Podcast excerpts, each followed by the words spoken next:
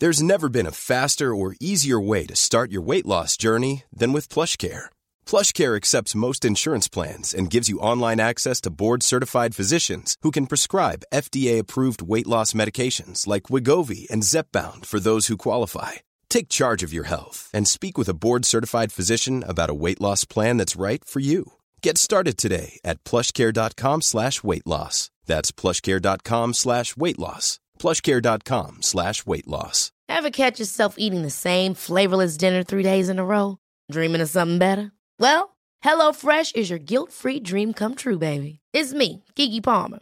Let's wake up those taste buds with hot, juicy pecan-crusted chicken or garlic butter shrimp scampi. Mm. Hello Fresh. Stop dreaming of all the delicious possibilities and dig in at HelloFresh dot com. Let's get this dinner party started.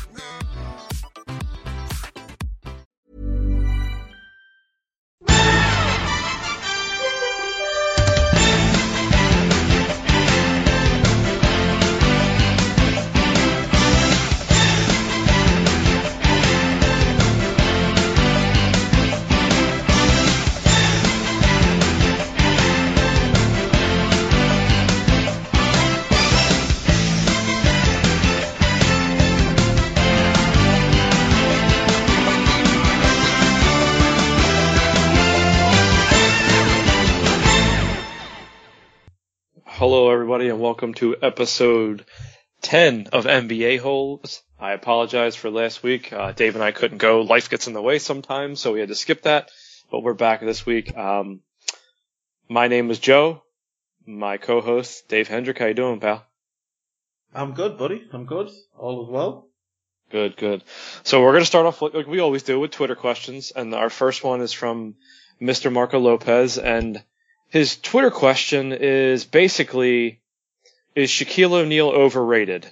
Um, now, I will say he did say that he thought, because we talked on our last show about Kobe Bryant, he thought Kobe Bryant was overrated as well, which I think is disgraceful, and I will tell him that. Um, and he said he was a great player, but there's no way he's better than Magic or Bird, which is what you said. I disagreed with. Um, his argument is arguments for Shaq as a great player is that he can't shoot, or as that he's not a great player is he couldn't shoot too well, too reliant on his physicality. Did he adapt his game like others, like Hakeem Olajuwon in particular? Um, he brought up other centers like the greats, uh, Russell, uh, Moses, Wilt, Kareem. And he said Shaq was arguably a little predictable compared to a David Robinson, a Patrick Ewing. Now, he does point out that he thinks Shaq is better than David Robinson at, uh, and Patrick Ewing. But to go back to his original question, Dave, is Shaquille O'Neal overrated? Um, he he is. He definitely is. Um, now he look. Don't get me wrong. He's he's he was an incredible player. I would say he's probably the fifth or sixth greatest center in the history of the league. Um, you know, Kareem, Hakeem, Russell, Chamberlain. If Bill Walton hadn't got hurt, I think he would have been ahead of Shaq, but obviously he did. Um, Shaq is probably fifth. Moses, you could make an argument for. Mm-hmm. Um, but, you know, he's totally right in that he didn't adapt his game. He didn't have to, sh- he didn't shoot very well. But the thing is, he didn't have to. They adapted the rules to deal with him. He never actually had to adapt his game all that much. He was incredibly physical. He did rely on it. But then so did Will Chamberlain. You know? Yeah, um, he did. It's yeah. a bit different when you talk about Hakeem, who's six ten, six eleven, and, you know, outweighed by a lot of centers by twenty, thirty, even forty pounds in some cases. He had to adapt his game, but he was a power forward coming into the league, remember? That's he, right. He played next to Ralph Sampson. um, the same with Kareem. I mean, I know Kareem was, was seven one. But Kareem was very, very thin. Kareem's body type is more similar to, uh, say, a Kevin Garnett, just a, b- a bigger yeah. version of Kevin Garnett. So Basically. Ha- yeah, so he had to adapt his game. It's all about making the most of the skill set that you have, and Sh- Shaq did that as well as anybody. He did, and I, it, it, it's hard for me. I get what Marco's saying, and that he's overrated, and I, I sort of agree with the overrating. But it's hard to rate a guy when he has that many championships. Um, and it's not like he's a championship like a Robert Horry, like uh, he got his championships that way, like hanging on people's, riding on people's coattails. Like he was big parts of his championship team. Oh, so yeah. it, it's really difficult for me personally to say he's overrated, underrated. I, I do, again, I, I understand what he's saying. He has valid points, the physicality. They, they definitely, the league adapted to his game.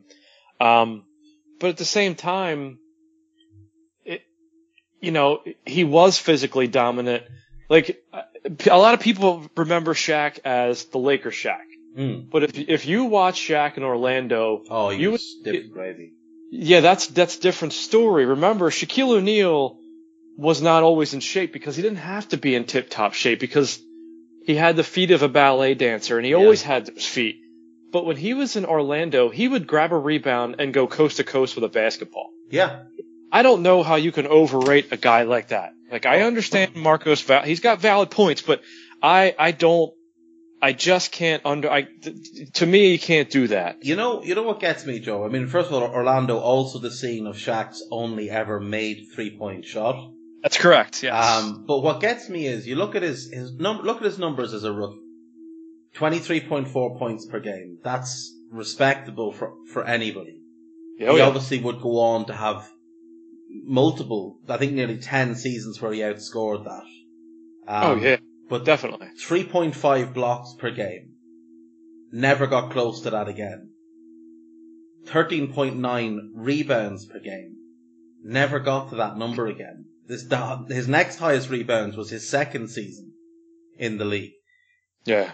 He could have, like, the other thing as well, he never led the league in rebounds or blocks, which, for me, for a guy of his size, his strength, his athleticism, I think that's a little bit unacceptable. Now, I know he was asked to shoulder more of the offensive burden as his career went on, but it was. I mean, when he was playing with Kobe, I, I think there was definitely scope for him to to focus more on his rebounding, his defense.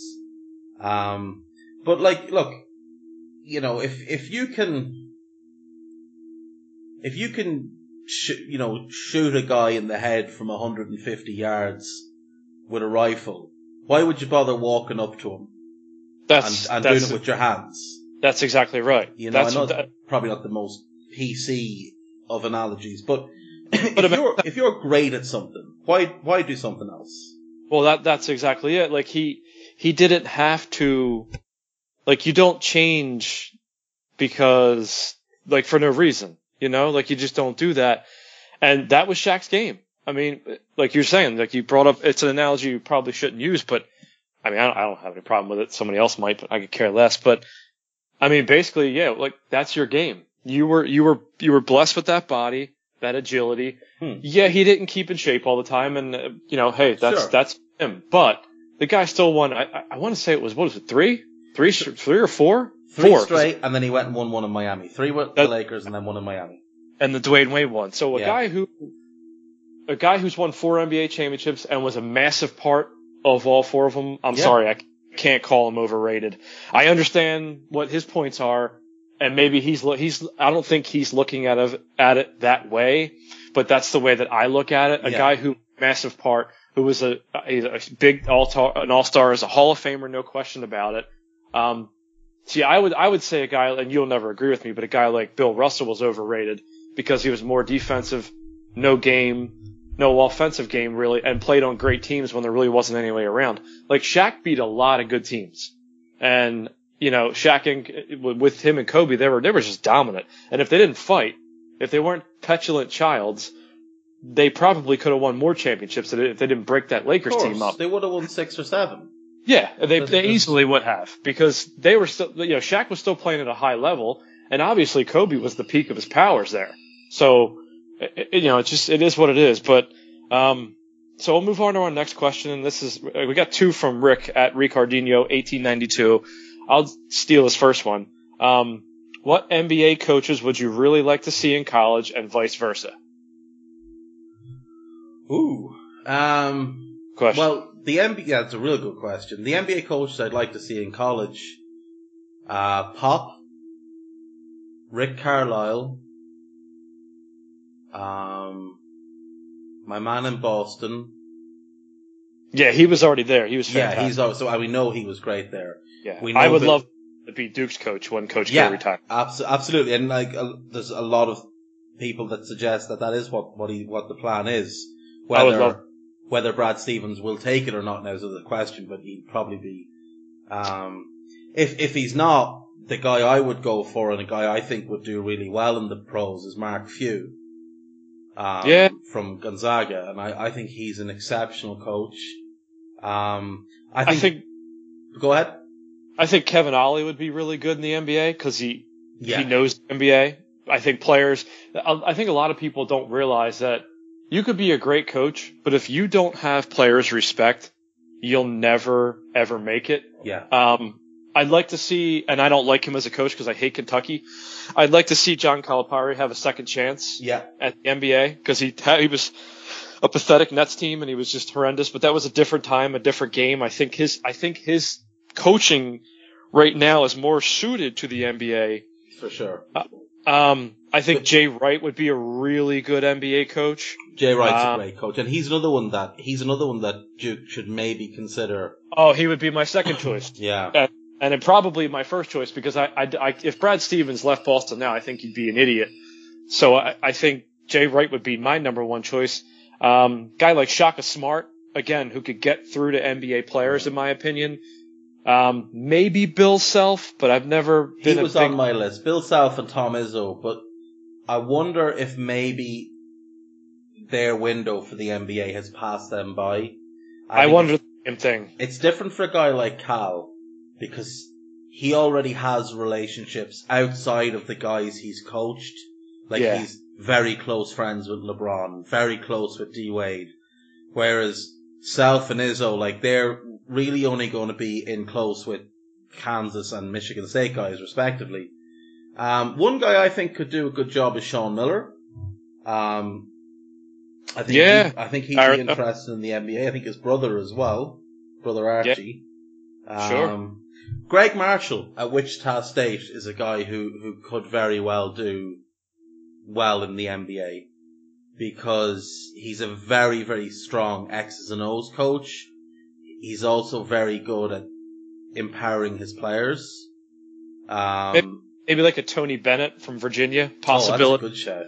Because just because like you watch those teams and I, I mean I watch Virginia all the time because I'm a Duke fan. They're both in the A C C conference. He always has a great defensive team, and they lose in the tournament because they can't score enough.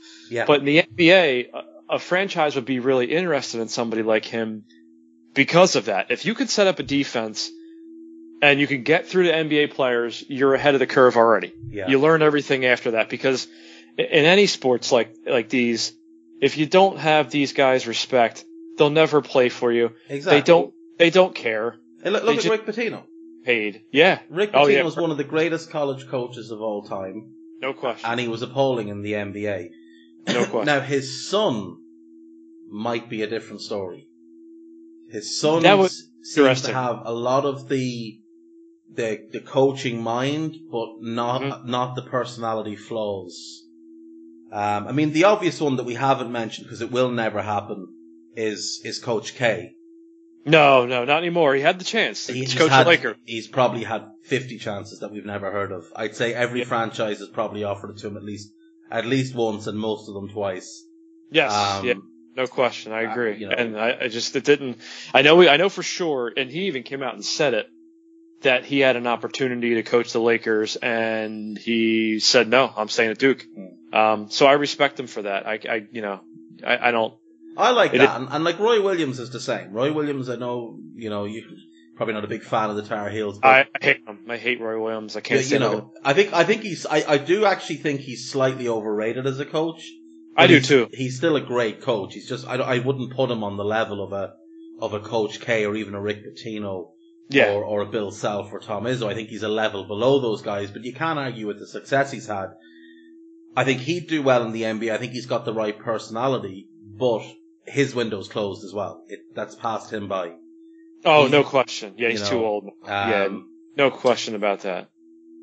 But yeah, I mean, there's a there's there's a lot there's a lot of um a lot of college coaches that I think could do very, very well, mm-hmm. uh, if given the opportunity in the N B A. But at the same time, I I don't know. Like, if it was me, I think I'd rather stay in college. I think I'd look at Coach K and think, like, if I could do what that guy has done, like, you're not just, like, put it this way, other than Pop and, say, Phil Jackson in, in Chicago, not in L A, but just in Chicago. Yeah. And that's really, they're the only coaches that, when you think of the franchise, they're the defining coach. I mean, Pat Riley is the defining person of the Heat, but he's not the defining coach. The defining coach is probably Spoelstra. Spoelstra, yeah. But again, you could argue that it could be either, you know, so there's an argument there. The same with the Lakers. Is it Riley? Is it Jackson? It could be someone else. There's arguments to be made there. Whereas if you look through college, the defining coach of, of Duke is, is not in question. The same with North Carolina. It's Dean Smith. Yeah. Um, Oh Ka- God, yeah. Kansas have a couple of contenders. Bill Self has certainly put him in that, put himself in that. But you know, if you're the defining coach of an N B A team, it's just a legacy. People will talk about you, same like Red Auerbach and, and things like that. Yeah. Um But if you're the defining coach of a college, I mean, they're building statues to you. Oh no, I mean they they named the court after him. Yeah, you know, and when he retires, they are going to build a big ass statue of that man. No question. And remember, he's. I think he's, I think Coach K is seventy-three now? seventy-four? He's close. Yeah, he's up there. Um, and he doesn't look it. The man looks like he's in his mid-fifties. Well, remember, a lot of people don't realize he played for Bobby Knight at mm. Army. A lot of people don't know that. Like, Bobby Knight was a, a famous Indiana coach. Um, most people who watch basketball or Coach know K is, Coach K is seventy. seventy. seventy this year. Okay, yeah, I know. I knew he was up there. I actually met him one time. He um, he's a hell. He was really nice to me, and I'm a nobody, but he, you know, he was incredibly nice. And but yeah, he he was coached by Bobby Knight at Army, which is crazy. So it just goes to show you how long he's been around. So, yeah. And um, I mean, he's he's he's won five N C double A championships. Only John Wooden has won more. Yeah, and John they Wooden, cheated the whole time. Fuck but them. The domination that they had, the advantage they had over everybody else was. The, the you know the, the college basketball wasn't as nearly as competitive then as it is now. In the no. same way, in the same way, you you argue that the N B A wasn't as competitive when Russell was winning mm-hmm. as it was when Jordan was winning. Like Wooden is Bill Russell, Coach K is Jordan. In in that yeah. respect, I would say Coach K is the greatest college coach of all time. I think his record stands for itself. I think if he wanted to coach in the N B A at any point. I think I think he would have been uh, I think he would have been an incredible success, and you know if if he got in a franchise, maybe someone like the Mavericks or someone who'd give him the kind of carte blanche that Pop has in San Antonio, um, I think he would have just been spectacular. Yeah, no, he definitely certainly certainly could have been. No, no mm. question about it. Um, and Rick's other question is, where do you see? Uh, Jahlil Okafor in a few years in terms of progression? He says, surely at the very least, he guarantees buckets on the second, on a team's second unit. Hmm. Um, I, I, he plays on my team. We're talking Jahlil Okafor. He's a Philadelphia seventy-sixer at the moment. He really has no future here. It, it appears that way anyway. Um, I don't know. What, I mean, it's hard because the, the N B A, you and I have had this conversation about him before. What he does is good. But it's not good in the N B A right now, so it's really hard to see where he goes to. I mean, yeah. There's only a few teams that still play that way, and I don't know if they're going to keep – like the Memphis Grizzlies play that way because could he be a fit there? Possibly, but he's going to have to expand his – Yeah. And I don't he's, know how, he's going to have to learn to play defense. Well, that's – and that's a huge thing. It, and you can get away with not playing defense if you do something special. Mm. He doesn't. So I don't know. I mean, I don't think he's going to be out of the N B A because big guys who, who can score, you can put them on the court for limited minutes, but he'll never be a starter if he plays no defense. And he's, he's coming up on a contract. The Philadelphia, even if Joel Embiid breaks his legs or loses his knees or however you want to say it, they won't sign him. No, it's just not going to happen. He's not a fit for this league. he's, you know, he was out of shape. He appears to be in really good shape at the moment.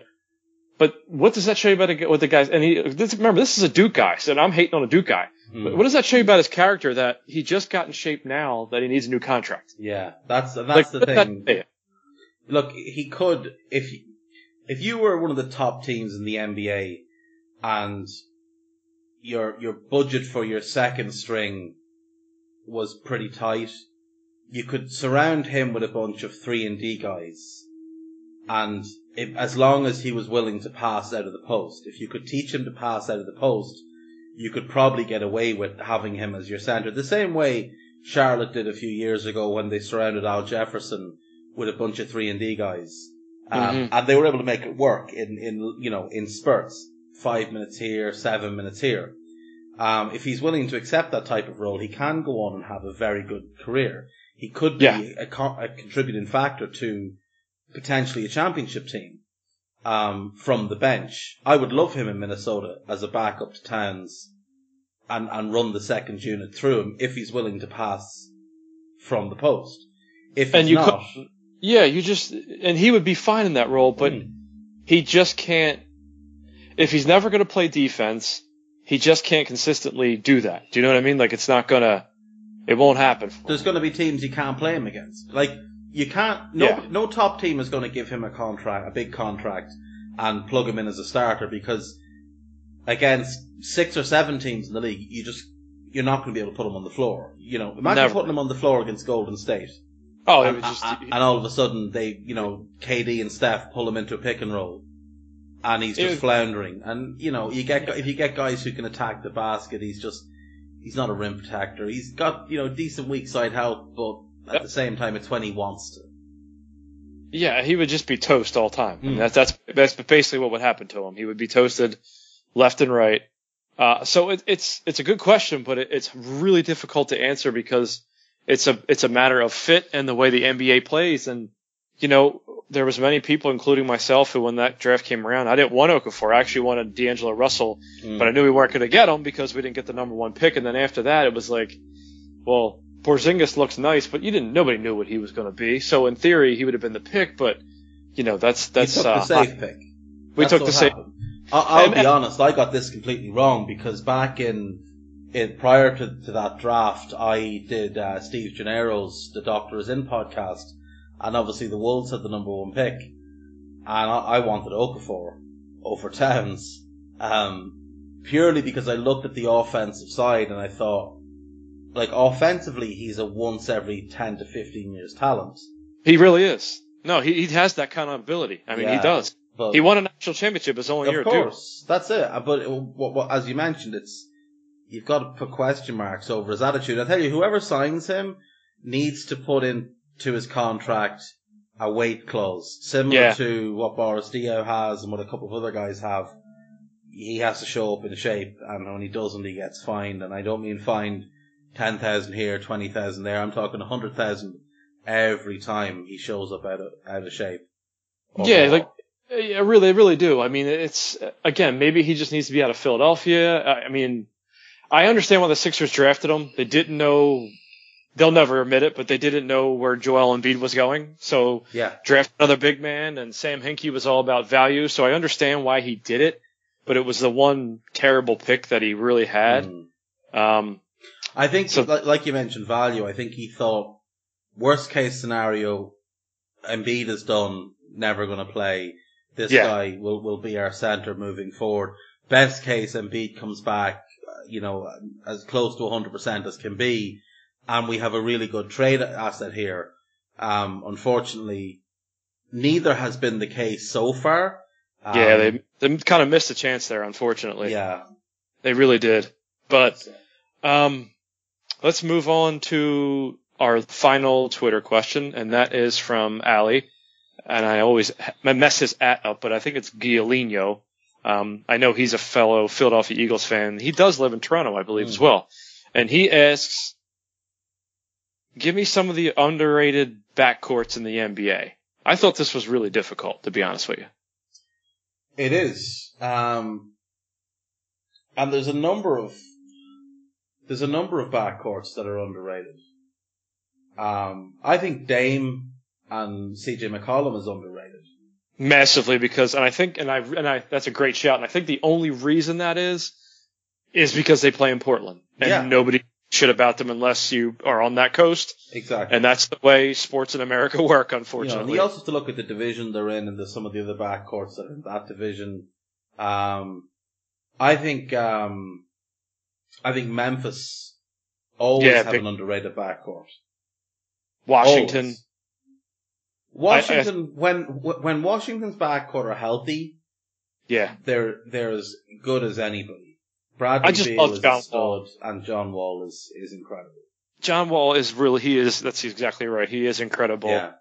Um, like I, I think Mike Conley in Memphis might be the most underrated player in the league. Um, yeah, but he's phenomenal. Also on the flip side, he's probably the most overpaid player in the league. Um, yeah. But he makes, like, you can put, you can plug anyone in next to him and he, he's good. He works.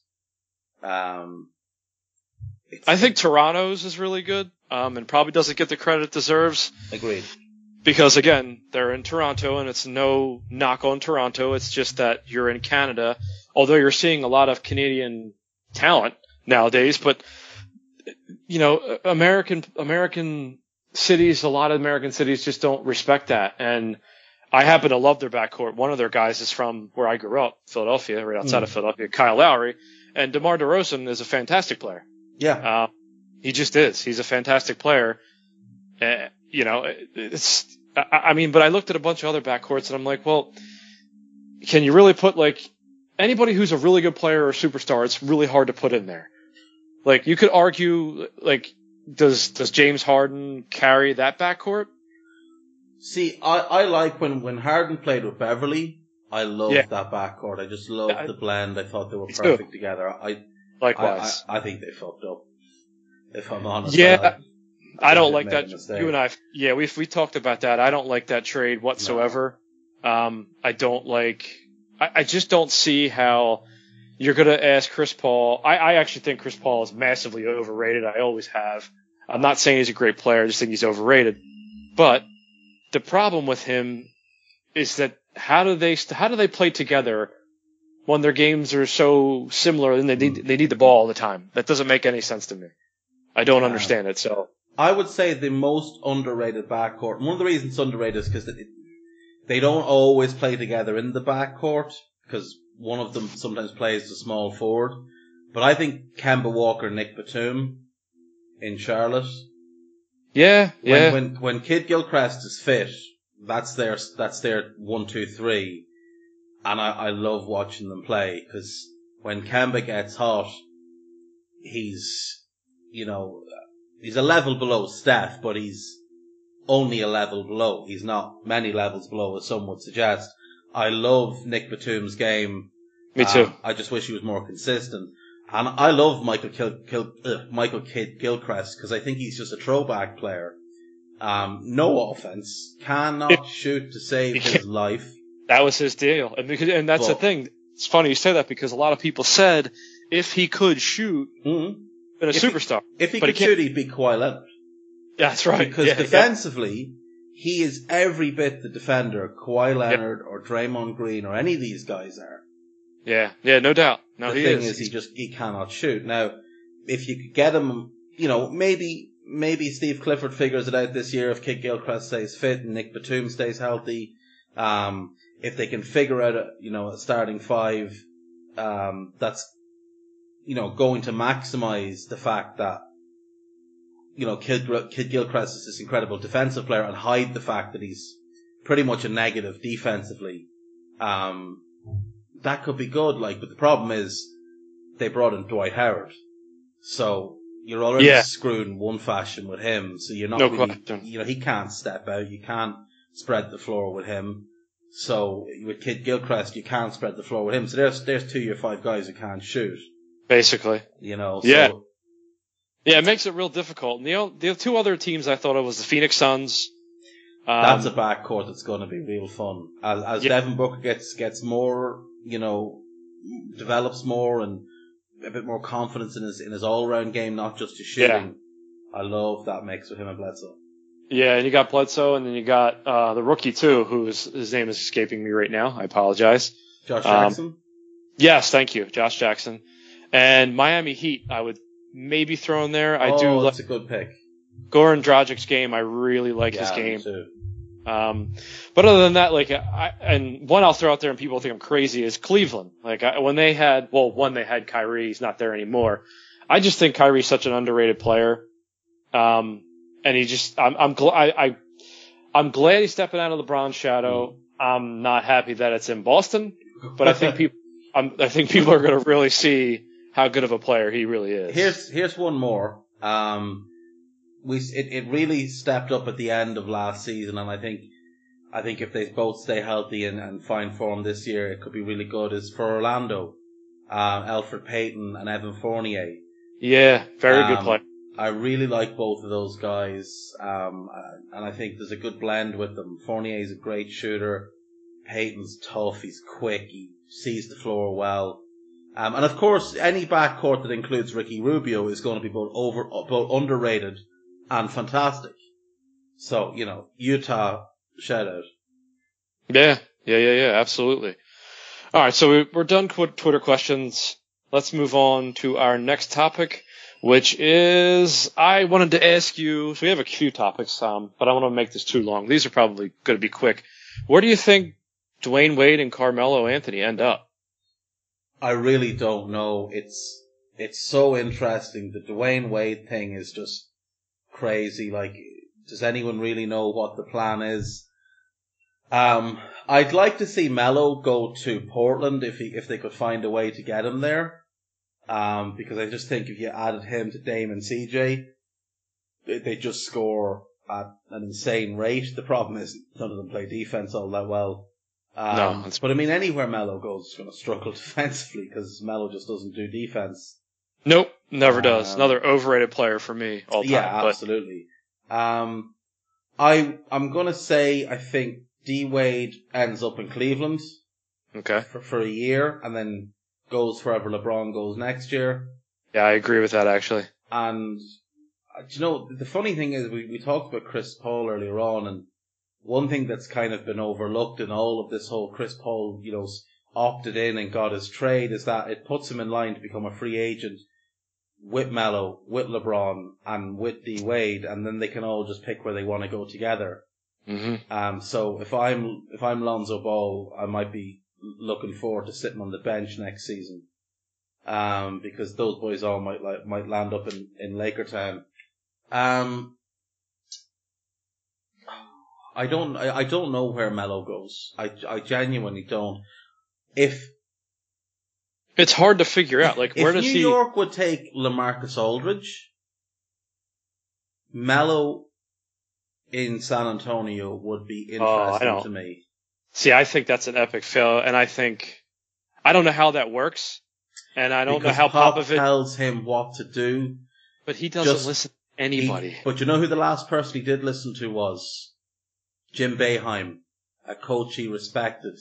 I don't There's think he's. I don't think he's But I don't go. think he's ever had a coach he's really respected in the N B A. No, uh, no, I and you're right about that. And I and think the that, only other coach that he ever listened to, Coach K. Well, that was Team U S A, and yeah. that's that. But that's the thing with Team U S A, he knows his place. Like he knows, like okay, I'm not during that team.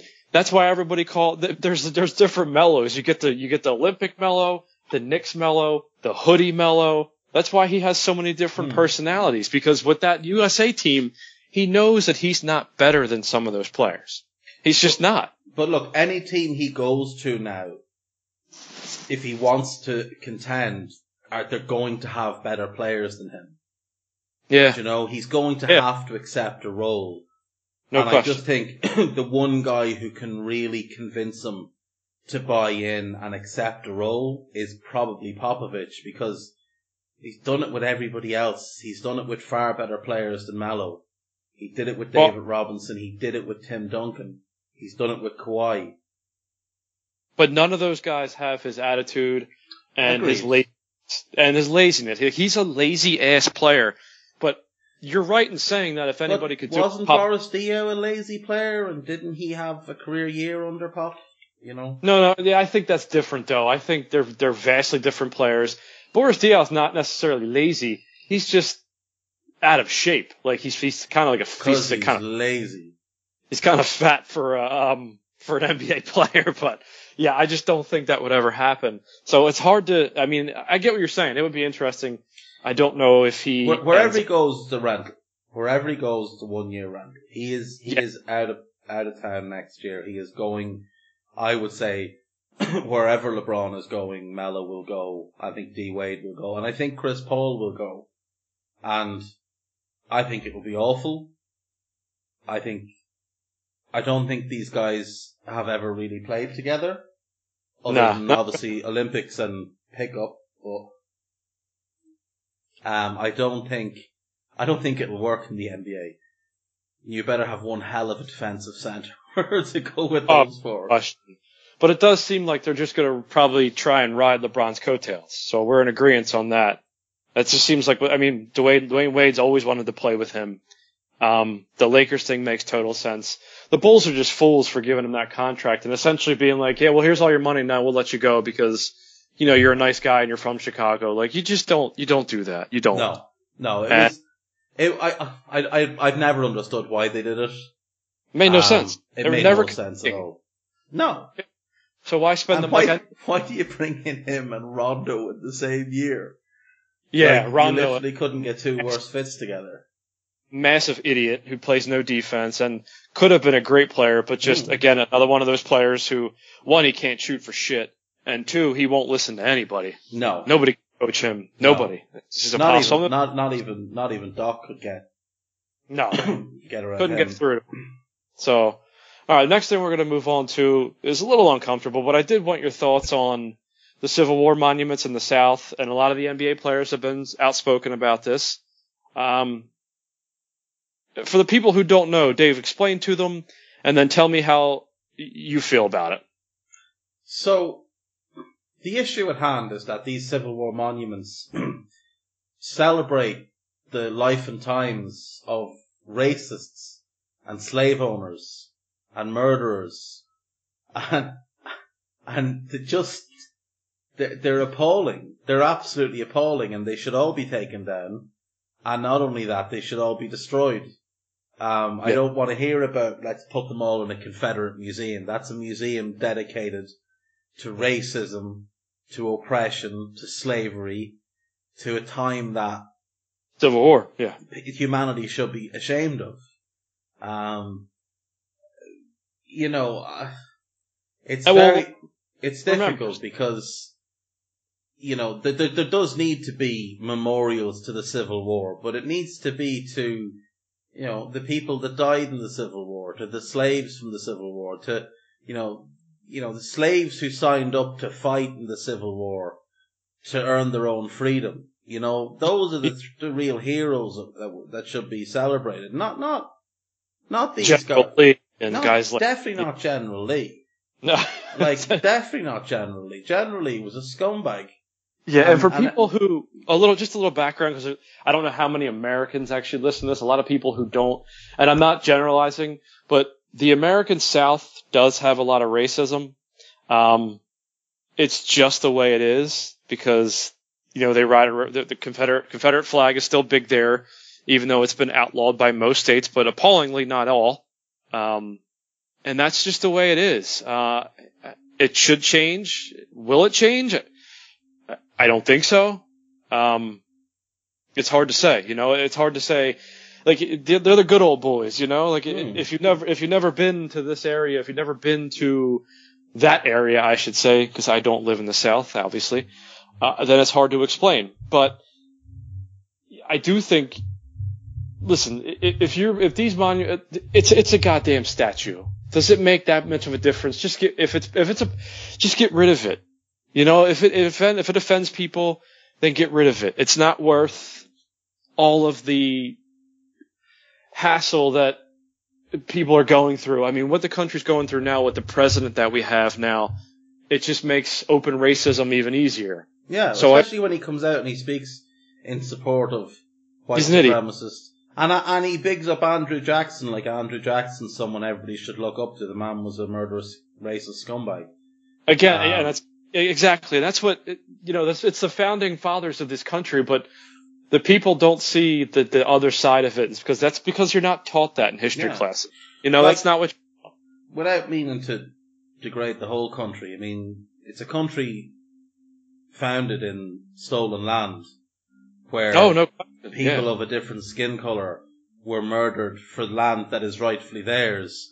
Yeah. And were then given small settlements and allowed build casinos to make up for hundreds of years of tyranny and oppression.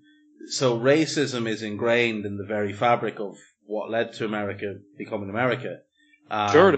Yeah. But at the same time, we have, it's a very progressive country now, in, in especially in the northern states, most northern states, not all northern states. Not all still, of them, yeah. Still some that are a little backward. And there are some southern states, like California is a southern state, and it's a very progressive place. And there's another, you know, a, a number of others that are very progressive.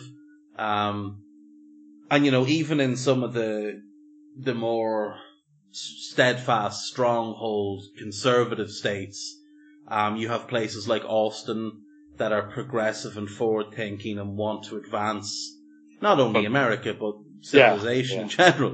Um, but that, so, most of Texas is not that way, just so people no, know. No, exactly. Um, not not even slightly. No, but, no, no. But, you know, like, it's just, they they are, they're monuments to an era that everybody, not just Americans, everybody should be ashamed of. Yeah, um, no, I totally agree with, and I... It's, it's, again, it's, it's, it's a shame that we have to have this conversation. Mm. It's a shame that it's even taking place, but I just don't know the way to stop it. You know, like it, you have a lot of outspoken people, and, you, and this wasn't just like scrubs on a bench. Everybody basically was like, hey, these are big time players going, come on, this is ridiculous. Like you really are, you're offending black people by it. And the hilarious part is, is like in the South, college football is religion yeah. in the South. It is. Yeah. And almost every player on those team is black. Yeah. And they'll root them on all Saturday till the day they die. But they don't like black people, most of them. And I don't want to speak for all of them because I have friends in the South who are not like that. But you go to certain places You st- and you're the wrong color skin, you are still not welcome. And that that's for white people and black people. It's not just black people. Where I grew up, I was one of the only white people. You go there now, it's, you know, it's not, they're not going to welcome me with open arms. And I, again, I wish that would change. But, you know, who knows? It, it's going to take a, a long time for that to change. It hasn't changed yet. Um, like you said, this country is founded on racism. This country is founded on stuff like that. And we're not the first people who started racism. No, so, not at all. Not we're not at the first all. people who started slavery. It's been around since the beginning of mankind. Yeah. Um, that doesn't, doesn't make it right. It, exactly. It doesn't make it right, and it, but it doesn't mean that America's to blame. Sure. It was just, it was the time. And, and you know what? It was the time. It was what happened. It's, it's horrific. It should never have happened. However, if you look at what it has led to in terms of, um, you know, the amount of, look at, like, as you just said, in the N B A, we wouldn't have the N B A as we know it if it wasn't for slavery, because, yeah, you know, nobody would want to watch a bunch of white guys running around the place. No, no, I mean, well, no. Same I mean, with the N F L, same with, right. you know, other sports as well. And it's just, it is, it's an unfortunate thing. It's a disgusting thing that happened. And it's something that should be treated as as a disgusting event. It should not be celebrated. The people involved should not be celebrated. Um, but like the other sport in the South that's huge is is uh, is of course NASCAR. And, yeah, it's mad. You know, NASCAR, I think in its entire history has had about four black drivers, including Bubba Wallace, who's about yeah. to become the first guy I think to drive in the NASCAR Cup Series. Um, NASCAR has been around for, what, forty, fifty, sixty years? Long time, yeah. Maybe more. Um, so four black drivers in that whole time. I think when, as more black athletes, black competitors become prominent in different sports in these states, be it NASCAR, be it baseball, be it even ice hockey or whatever. Mm-hmm. Um, I think it will lead to more of a, of a, um, of an open view. However, like, the, the thing is, I, I, you know, follow a lot of the Trump stuff, stuff very, very closely, and even watching the replies of certain people, like, I have a list on Twitter. Um, I, I, it's, I save it separately so these people don't realize they're on a list. And it, it's of Trump supporters who I would suggest are racists. Yeah. And even they're beginning to come around and show shame for the fact that Trump is president, shame for the fact that these monuments exist, shame for the history of, you know, how how you, the United States was formed. And I think as long as we can continue to turn one person at a time around to see the yeah. real truth, that's that's where the fight is. It's not it's not going out and beating each other's brains in. It's that's not right. It's not riots. It's not mass protests or mass Edu- marches. It's it's education. One at a time, educating one at a time. Yeah, yeah, and that's the way you have to do it. And you have to show the people, like, people sometimes don't even realize they're being racist. They're just going with the flow, and that's how they were. Like, you're, I always say, you're not you're not born racist. No, you're not, you le- learn racism. Nobody so, is born racism. Nobody's born racist. People become racist because of the environment that surrounds them. That's right. It's not something so. that's ingrained in you. It's something that you develop because of those around you, because of those that influence you, because of those you trust. So a lot of people, like you say, don't realize that they're racist because they don't know any better. Because that's if they exactly grow up right. in a household in, you know, backwater Arkansas, and they hear their grandfather and their father and their uncles using certain terminology to describe black people, well, if they're kids and they start hearing that, they're just going to think that they, those are the actual words. If they hear the N-word, if they hear someone described as, like, LeBron James is an N-word rather than LeBron James is a black man, in their mind, those are the same things. There's no yeah. offense, because that's what the people who influence them are saying. So why would those, that these are good people, these are my granddad and my dad and my uncles, these are people who take care of me. Sure. So what they're saying is obviously fine. Um, you know, and it's, it's, it is an unfortunate thing. And there's generations that have been lost to this. You know, like, eighty, oh, no. eighty year old Buck from, you know, West Mississippi, Virginia, Mississippi, Mississippi or West Virginia or South Carolina. He's yeah. going to be racist till the day he dies. Yep. But his three-year-old grandson, Buck the Fourth, he can be saved, you know? Sure. If his mind is trained the right way and he's yeah. willing to be open about it, sure he can. It's, and uh, I always tell people, like, the funny, watch Dave Chappelle's skit on the white supremacist. It's one of the fucking funniest things you'll ever see. And then he makes light of it, but it, it is comical. So if you've never seen that, YouTube that shit, because it's the funniest show ever invented.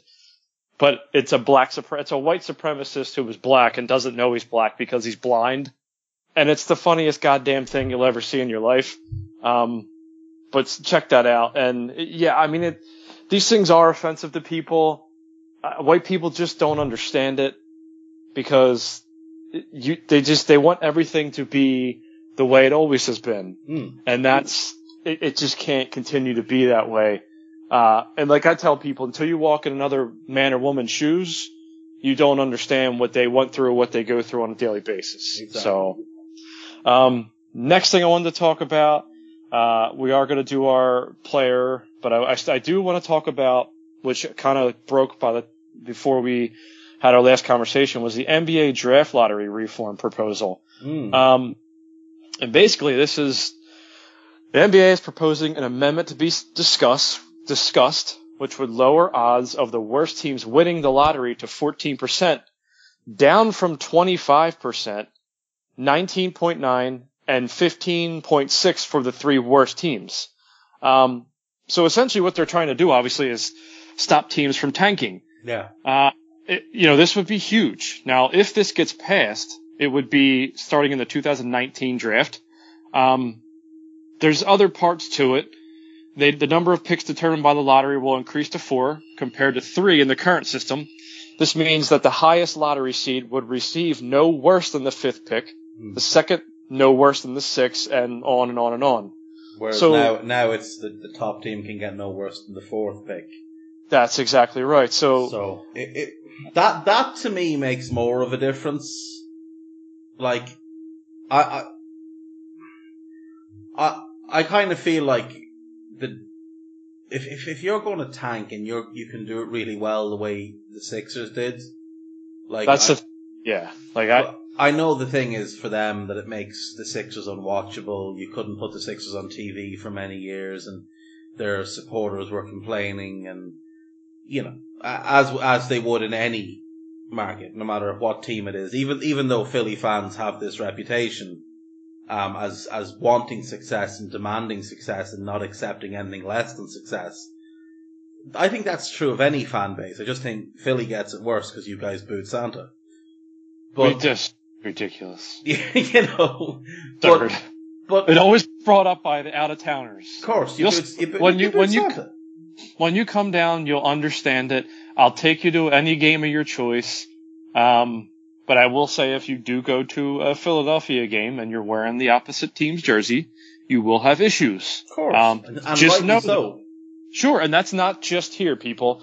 That that I'm sure that I've only been to I think two soccer slash football matches in England in my life. One's been at Anfield, another one's been another place. Um, it's the same thing there. You just, you gotta act smart. That's all. So, like, I, I, I think I like the, the, the way that the lottery's done. I, I, I think it's cool.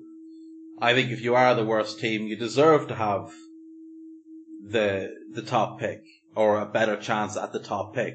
However, to, given if you look at the history of the top pick over the last thirty-two years or however long we've been going, um, it's not always a guarantee. And teams have fallen to three and four. And I think if, if the deterrent was there that they could cut, fall to five, because a lot of these drafts we see it, Joe, there's only four, like this, this past draft, there was four, I don't even know if there was four, was there three studs? Yeah, and, and yeah, Jason I mean, Tatum, who could be but might not be. Um, so you know you do miss getting one of these potentially franchise-altering picks. So I, I do like the idea of been potentially teams potentially dropping to fifth.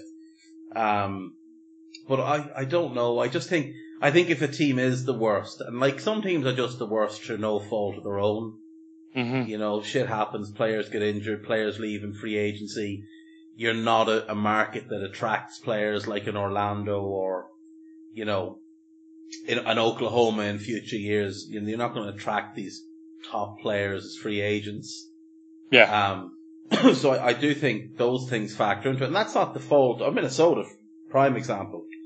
That's not the fault of the franchise. The franchise aren't purposely setting out to not be an attraction to players.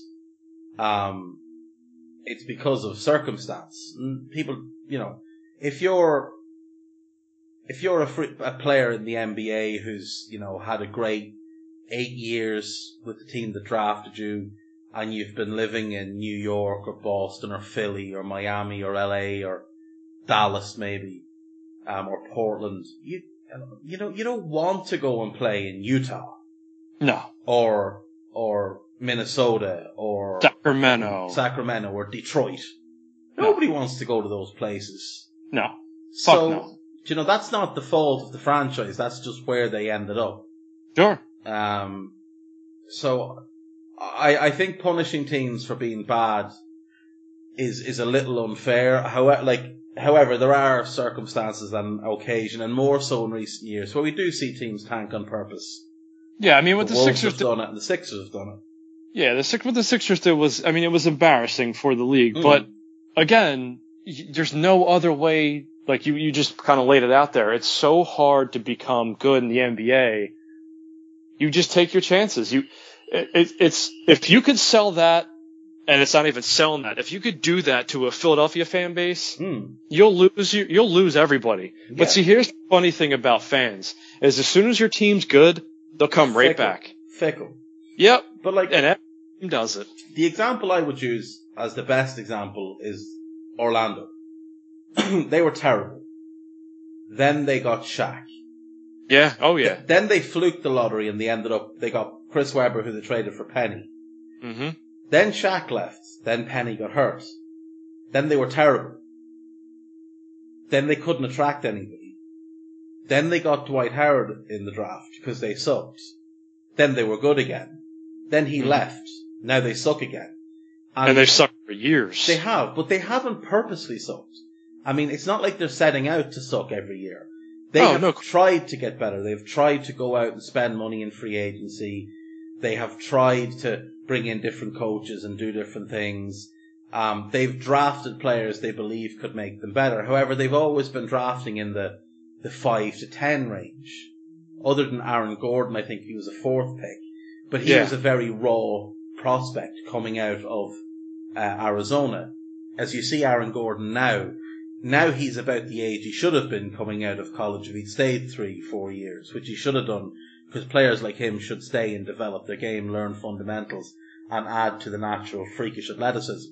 Yeah. So they haven't done it on purpose. They they couldn't have said that. Look, when Hezonja and Porzingis were both in the same draft, everybody said Hezonja is the European prospect to get, and they got him.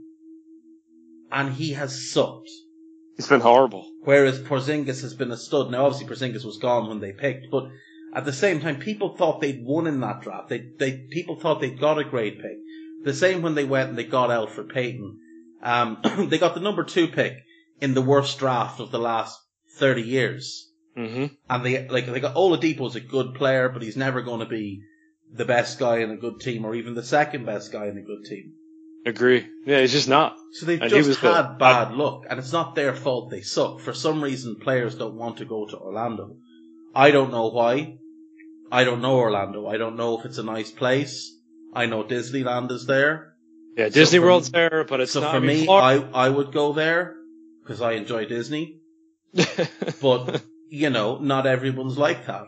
Um, well, I- You'd rather go to Miami, too, well, if you're a thing. player. Because that's, that's the two the teams, and you're going to Miami before. Most people yeah. are going to Miami. If the Heat had never been founded, Orlando would probably have four or five championships.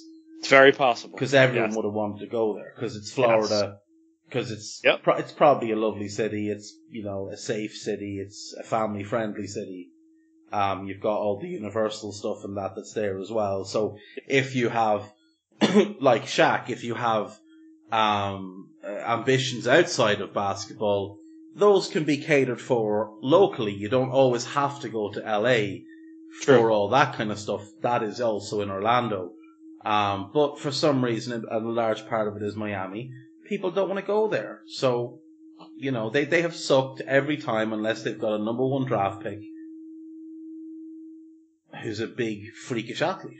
And that's it. Yeah. And that, that's what you need to turn around a franchise, and those kind of players come around once in a blue moon. I mean, that's just the way it is. So, um, all right. The last thing I wanted to talk about is that after every one of these pods, we, we've t- talked about a, a legend, and tonight we're going to talk about one, Scottie Pippen. Um, the number fifth pick in the nineteen eighty-seven draft was actually selected by the Seattle SuperSonics, but I believe he was then traded to the Chicago Bulls. Well done, um, Seattle. Well done. Yeah, great, great job, Seattle. Um, won all the rings with Michael Jordan, overshadowed by Michael Jordan, um, but a great player in his own right. He he is a six-time N B A champion, seven-time N B A All-Star, uh, won the M V P, All-Star Game M V P in ninety-four. Uh, I was def. I think he was All-N B A first team three times. He made the All-N B A defensive team eight times. Um, he is the N B A steals leader in ninety-five. Uh, he was on the fiftieth anniversary team, although there's probably people who have passed him by now. And he went to Central Arkansas, which is not a um, college basketball powerhouse by any means, and never will be. Um, but, Dave, talk to me about Scottie Pippen. One of the greatest defenders we've ever seen, arguably the greatest perimeter defender we've ever seen. I think Kawhi Leonard's the only one that maybe can make an argument, but he hasn't achieved what Scottie achieved. Um, I think in terms of, you know, being Robin to a Batman, probably the best ever. Um, yeah. pe- people will say Shaq and Kobe, but that was like Batman and Superman. Yeah, uh, it's to, different. Ne- ne- and, and to their detriment, because if one of them had accepted the secondary role, they would have gone on. If Shaq had accepted the secondary role after the third title, when his numbers had started to decline a little bit and he was, you know, getting close to thirty, uh, they could have gone on and, like we said earlier, won six or seven, but neither of them will, were willing, and it, it split up. But it's, you couldn't find a better compliment to Michael um, than Scotty. I mean, Michael in his own right is one of the greatest defenders ever, but because of the requirement to have him carry the offense, they needed someone who would guard the opposition's best wing, be it, you know, Drexler or whoever they were playing on that night, Reggie Miller or whatever. You don't want Michael having to chase those guys around the court and no. tire himself out. Scotty was willing to do that. Um, Scotty could guard anybody from one through four. You look at the, the finals when they beat the Lakers and Scotty guarded Magic and took him out of the game. Um, guarded him full court. Nobody had done that to Magic in that way before. Now, some of that is because Magic was on the decline, but a lot of it is down to how great Scotty was. Mm-hmm. Um, but I mean, when, when Jordan retired, sure, he, he, he, he wasn't able to lead the Bulls to a championship, but he, he showed he could lead, lead them to being, you know, a top four seed in the East. He showed he could lead them to being a good team, if not a great team. Yeah. Um, which, which is, you know, that's, that in itself is, is very, very impressive. Um, given they didn't have, like, there was no Rodman at that time. Um, Ron Harper, I think, had arrived. So Ron Harper was probably the second best player on that team. Um, and that was after his knee injuries, obviously. Yeah, it was really just so after this game. Yeah, so he didn't have the, the level of help that he, he required, but Scotty was a fantastic player. I, there's big question marks over Scotty's attitude and his personality over the years. The yeah. migraine game, the nonsense that went on when he went to Houston, um, some of his behaviour in Portland. But again, he was part of that fantastic Portland team. Um, but, you know, a, a consistent player a, a, and a very rounded player. This mm-hmm. is a guy with career averages of sixteen point one points, uh, six point four. Doesn't do him any justice. It doesn't, because if you take out the last five years of his, sorry, the last six years of his career, those numbers would be much higher. Yep. He'd, he'd be closer to twenty. Um, but I mean, this is a guy who for many years was averaging, you know, seven and a half rebounds and six and a half assists, um, or even five and a half assists, you know? Yeah. So he was, he was a very rounded player. Obviously, you mentioned led the league in steals. Um, averaged two point nine steals in, in two successive seasons, averaged two steals a game for his career, um, could block shots, you know, against guys, against other wing players and, and smaller guys. But a, a phenomenal defensive player, like truly, truly a phenomenal defensive player. And if he played now, I think he would have developed the three-point shot. Um, he, he showed in the middle part of his career that he could shoot the three. He, he made thirty-seven and then thirty. He made thirty-seven percent of his three-point shots two years in a row in ninety-five ninety-six and ninety-six ninety-seven. So he showed he, he should he could shoot the three. Mm-hmm. And I think if if he played in an era where it was more prevalent, I think he would have really mastered that art and he would have been a forty percent three-point shooter. And if you add that defense, his ability to pass the ball, his unselfishness, his rebounding, and then you put in a forty percent three-point Uh, clip, all of a sudden that's a special player. Now, he was a special player in his era, no question, but I'm, I'm talking now, Scotty would have been a top fifteen player in the league right now. In my yeah, opinion. no, I, no, I totally agree with that. And remember, the the year that Jordan missed there, he he averaged, what was it, twenty-two, twenty-two points a game, almost nine rebounds, almost six assists, almost three steals, steals. and a block a game. Yeah, exactly. That's I think Scottie Pippen, the, the comparison that's always made is, is Kawhi because of the defense, but yeah. I think Scottie Pippen was the Paul George of his era. Has that more, has more of that body frame than yeah, Kawhi. Yeah, and a little I, bit more refined. You yeah. know, Kawhi is a bit rough around the edges as well. Um, that's a bit right. more brute force, whereas Scottie was very fluid. I mean, Scottie was what, six seven, six eight and about two twenty-five. Yep. Kawhi, I think it's probably about two forty now. He's, I, I, he's all muscle. He's just yeah, he's muscle. just pure muscle. He's just, he is literally just a, a tank. Um, yeah, I, I, I think Paul George is probably the Scotty of today. And I think if you put Paul George with uh, an elite scoring uh, wing partner like, you know, LeBron, obviously, or K D, K D would be the dream one. Um, oh. I think I think we'd see K D's game or Paul, Paul George's game explode in the same way it has oftentimes for Team U S A, where he's just the guy who stops people from scoring, and he's he's a facilitator. When you yep. play him next to uh, James Harden, now he's the guy, he's the guy that Houston should have gone and got, not That's Chris right. Paul. They should have gone no. and got Paul George. Yep. Then they'd be in competition for a ring. Yeah, I think so too. I, I totally agree with that. And um, just a little trivia: we talked about the trade from Seattle to the Bulls. Now, they traded him for future draft pick options and a player. Do you know who that player was? I actually do. It's Olden Polynice. That's right. The it was great a to- Olden Polynice. Total um, stiff. Yeah. yeah. Uh, it's hilarious. Um, like that. Well, was just you know, a guy who carved in a long career for himself in the N B A. He did. Um, in, just not a very distinguished career. You know, he was a he was a solid backup center, but the bottom line is you traded one of the greatest small forwards ever for a, a backup center. And that's yeah. And, so, and Scotty was on the original Dream Team, the ninety-two yeah. one. Um, I don't know if we said that. You talked about his he was on the three-peat team. He's on that Rockets team, the Blazers team, and you know that was later in his career. But anything else on Scotty you want to say before we retire for the night? Um, he, Scotty is, of course, the reason for um, the mass hatred of Jerry Krause in, in Chicago, despite the incredible things Jerry Krause did, because Scotty wanted money and agreed mm. to a long-term contract that at the time was very lucrative. Yes. Three years later, it was dwarfed by many other contracts, including the contract of one Tony Kukoc, who yes. was coming from Europe. And Scotty got sulky, as Scotty had a tendency to do, and it it, it threatened the Bulls. It, it that that if if it hadn't been for Jordan basically putting Scotty in, in the corner and telling him, look, this is what I need from you.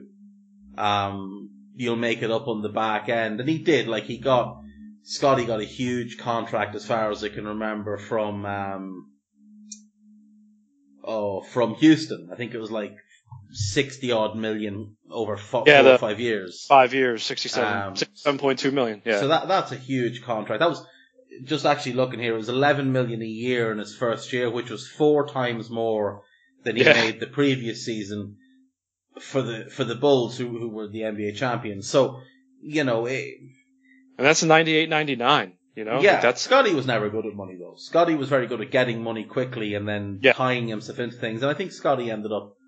Did he declare bankruptcy later? Later on, I think he had. Believe he did problems, later on. So, he did, yeah. You know, um, unfortunate, but I mean, he'll always be remember remembered as as Robin to Jordan's Batman, and mm-hmm. credit to him, I think he has accepted and embraced that role.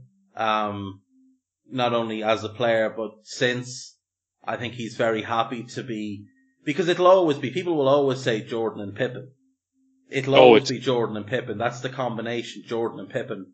What yeah. was great about the Bulls? What was the consistent? Jackson, Jordan, and Pippen. Even when Rodman came along, it was Jordan, Pippen, and Rodman. He was always in, in the dimension, and I think that's that's really all you can hope for from an N B A career. If you, especially if you go to Central Arkansas and no one knows who you are coming into the draft, other than Jerry yeah. Krause, obviously. That's that's exactly right. Like it's just it, you know, he made a guy from Central Arkansas. I mean, the kind of career he ma- he made was just incredible. You know, I mean, it's again he had his he had his warts as a player, um, the Tony Kukoc thing, what you said. He has his warts as a person, but we all do. So hmm. on on that note, is there anything you want to talk about? Anything you want to plug before we go? Um, I'll be doing the On the Box podcast this weekend with Gags talking about Ozark. Um, oh, yeah. Nice, phenomenal show. We finished it last night. And I will have another podcast at some point next week. I'm going to record this weekend. Not sure who I'll have on yet, but I'll find someone who can listen. Okay.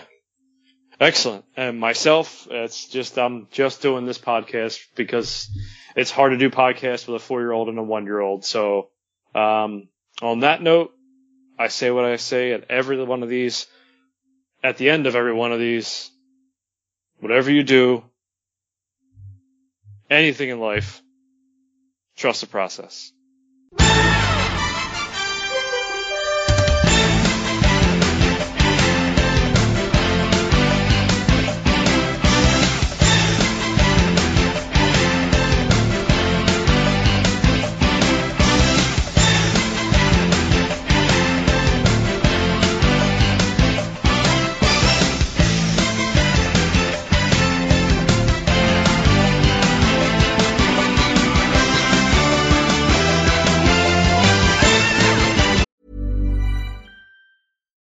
Life is full of what-ifs, some awesome, like what if A I could fold your laundry? And some, well, less awesome, like what if you have unexpected medical costs? UnitedHealthcare can help get you covered with Health Protector Guard fixed indemnity insurance plans. They supplement your primary plan to help you manage out-of-pocket costs. No deductibles, no enrollment periods, and especially no more what-ifs. Visit U H one dot com to find the Health Protector Guard plan for you.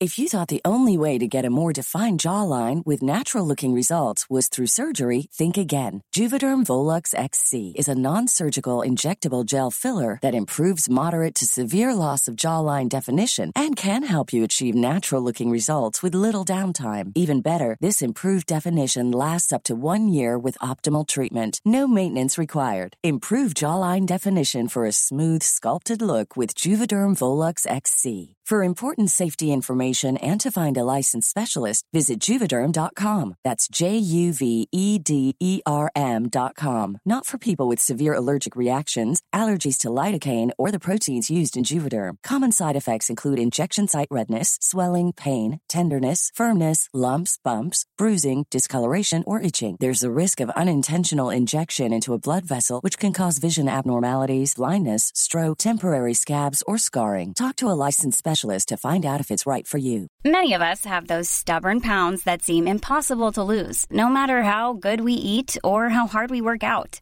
My solution is PlushCare.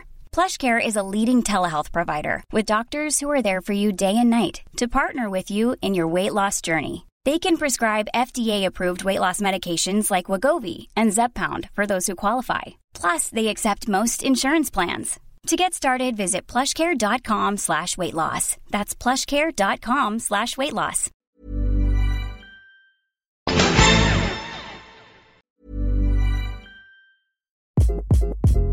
Hi, this is Craig Robinson from Ways to Win, and support for this podcast comes from Invesco Q Q Q. The future isn't scary, not realizing its potential, however, could be. Just like on the recruiting trail, I've seen potential come in many forms as a coach. Learn more at Invesco.com slash QQQ. Let's rethink possibility. Invesco Distributors, Incorporated.